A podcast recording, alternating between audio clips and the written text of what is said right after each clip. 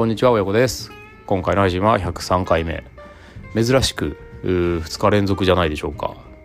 ちょっと前回の配信が昨日だったのか一昨日だったのかやや記憶が曖昧ですけどもしかしたら一昨日だったかも。そしたら1日空いてるかもしれないけどまあ割と短いスパンでやれてますね。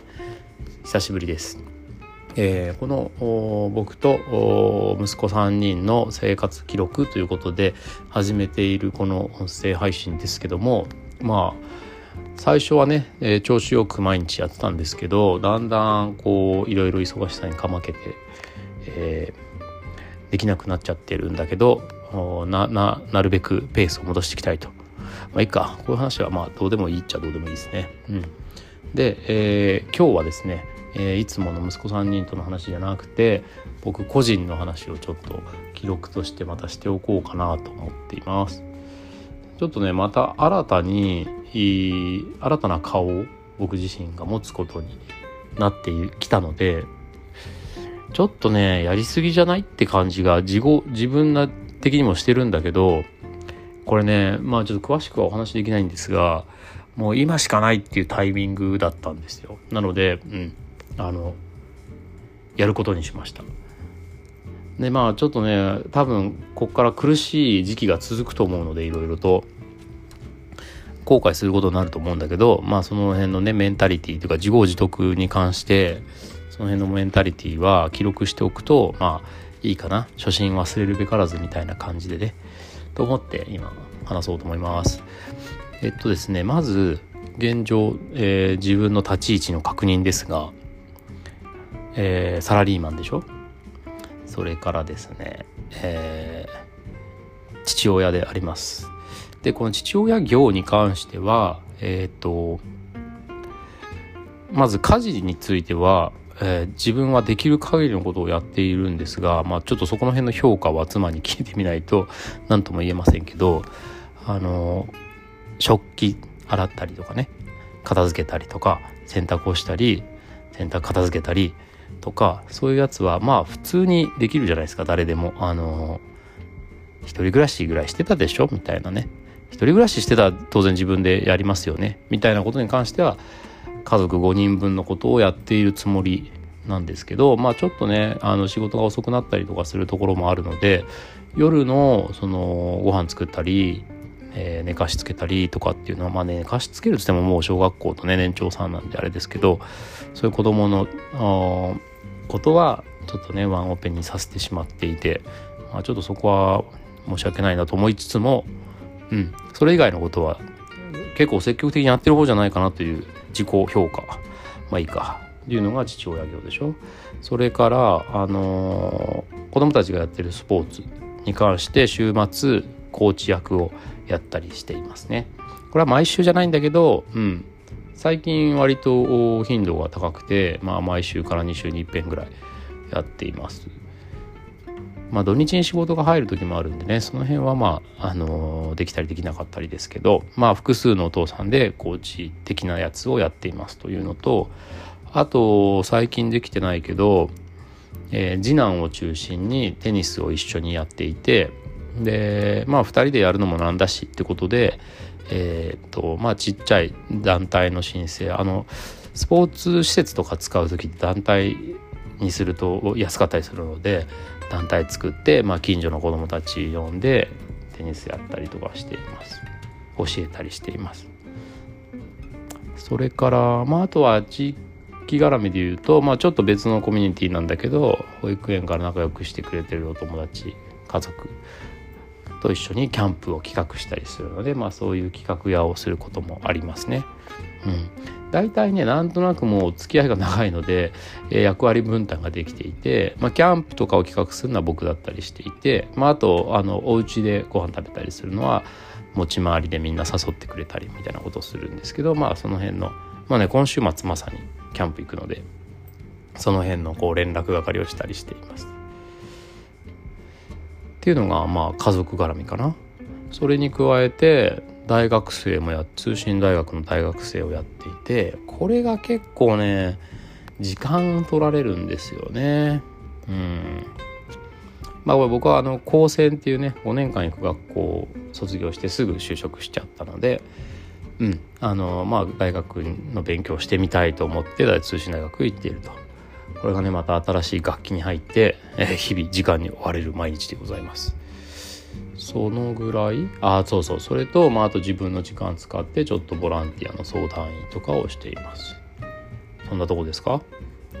これに新しい顔を一つ加えることにしたんですよ。ちょっとやりすぎじゃないって思うしまあやりすぎなんです実際。だいぶ自分のスケジュール管理とか、まあ、スケジュールはさることながら頭の切り替えとかがね厳しくなってきている。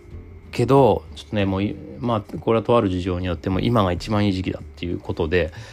えー、あるですねまあ社会的事業を営んでいる方僕が尊敬している方に実はですねこれもこのこういう世の中なんだなと思ったけどツイッターでね DM 送ったんですよ。あなたの活動にすごく共感していて。でねあのまあここまではあの相手には言ってないんだけど僕自身もいずれ、えー、サラリーマンっていうのに飽きてくると思うのでもうね20年もやってるんでね。サラリーマンっていうの飽きて、まあ、現状も飽きてきているしあとまあちょっとやっぱり先細りだなと。で自分ができることって大きい組織だとやっぱり限られてるので、うん、まあ一度しかない人生ですからあなんかやりたいと思ったことがあったらやれる何ていうのかな。チャンスぐらいは作っとこうかなと。やるやらないは別ですけどね。あのいろいろ家庭とか家計とかがあるのでお金ないとしね暮らしていけないからまあ、そこをやるやらないは別としてやるチャンスだけは作っておこう。あの周りには種まきって言ってるんですけど、うん、そういうことをやっているので、えー、そのね、まあ、割と有名もう知ってる人は知ってる、まあ、知らない人は知らないけど知ってる人は知ってる。割と有名な人にあなたのやってることに共感しているので是非勉強させてくださいと。つきましてはお手伝いをもう何でもいいですから掃除何でも何でもやりますからちょっと近くであなたがやってる活動を勉強させてくださいって言って DM 送ったらねあの先週ではあのこの日に会いましょうっていう返事が来たんですよ。こんなね昔もでもあったのかな？その事務所とかにファンレターみたいな感じで送れば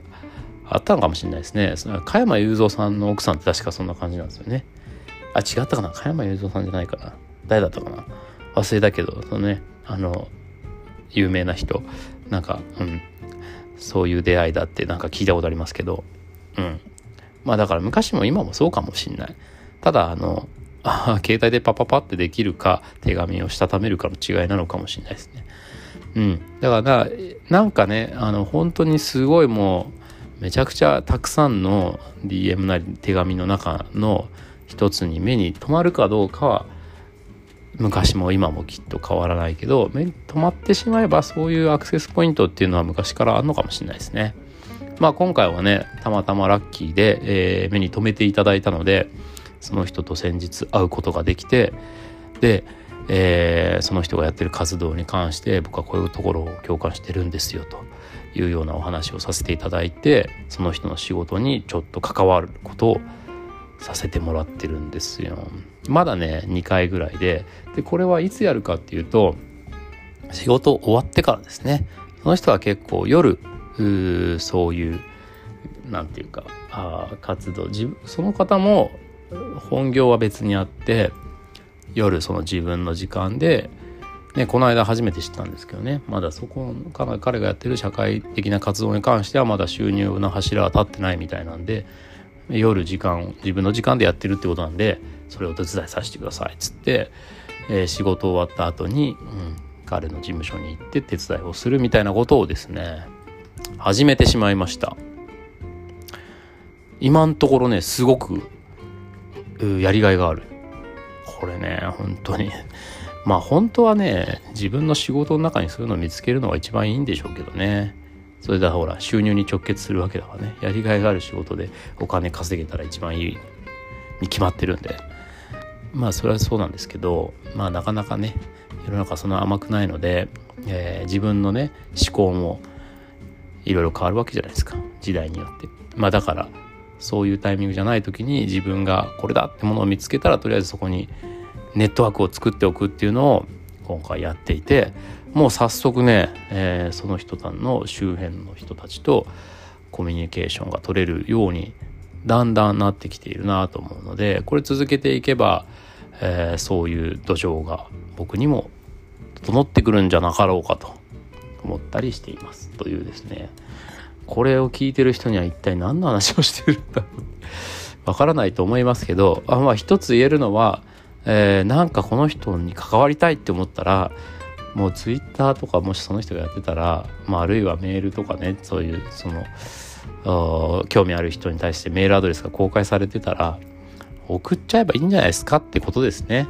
送って無視されても全然痛くも痒くもないしあのそれこそ切手代も封筒代もかかってないわけなのでそこで引っかかって目に留まったらラッキーぐらいだね。相手にとっては相当迷惑かもしれないけどまああそれをして相手にとって迷惑かもしれないけど自分にとってはそのぐらいそれを押してまでやりたいというかねそういう熱意がある場合は簡単ですよね。なんかそんな風なこと思いました今回。だからまあ俺ね子供たちがそういう年齢になったらねちょっと伝えようかと思うけど就活とかしなくていいんじゃないとかって思ったね うん、それこそ、まあ、その、その、自分が目指しているものがね、例えばトヨタの社長にトヨタになりたいですって DM しても多分目には止まらないと思うけど、うん、なんかそういう手の届くものであれば、もう直でいけいけるじゃんみたいな。うん、でも僕の場合は別にあの社員とかになるわけじゃないんでボランティアっていうかね自分のあの時間を使ってちょっと弟子入りしたみたいな感じのノリなのであのもちろん収入はないし単に、まあ、つながりができたっていうだけなんですけど学生とかだったらもう全然いいよねそれで。大学 2, 2年生3年生とかねでそういうつながり作っといて就活しなくてよくねみたいな。おじゃあ卒業したらうち来いよみたいな。ありそうですけどね。と思ったのでうん、まあちょっと自分のためにやってるけど、意外にこれ子供にも伝えたら面白いかもなっていう、そういう発見もあったりして、えー、どうですか？ここまで話せばちょっと一般化したかな？話としては。えー、まあちょっとね、僕にとってはかなり試練の時期が続くと思いますけど、時間との戦いというか、自分に与えられた時間をなんとかあ切り出して、えー死なない程度に面白いことに首を突っ込んでいこうと思っていますということで今日は記念すべき初心ということで話しておきました。長々聞いてくださってありがとうございました。次回もお楽しみに。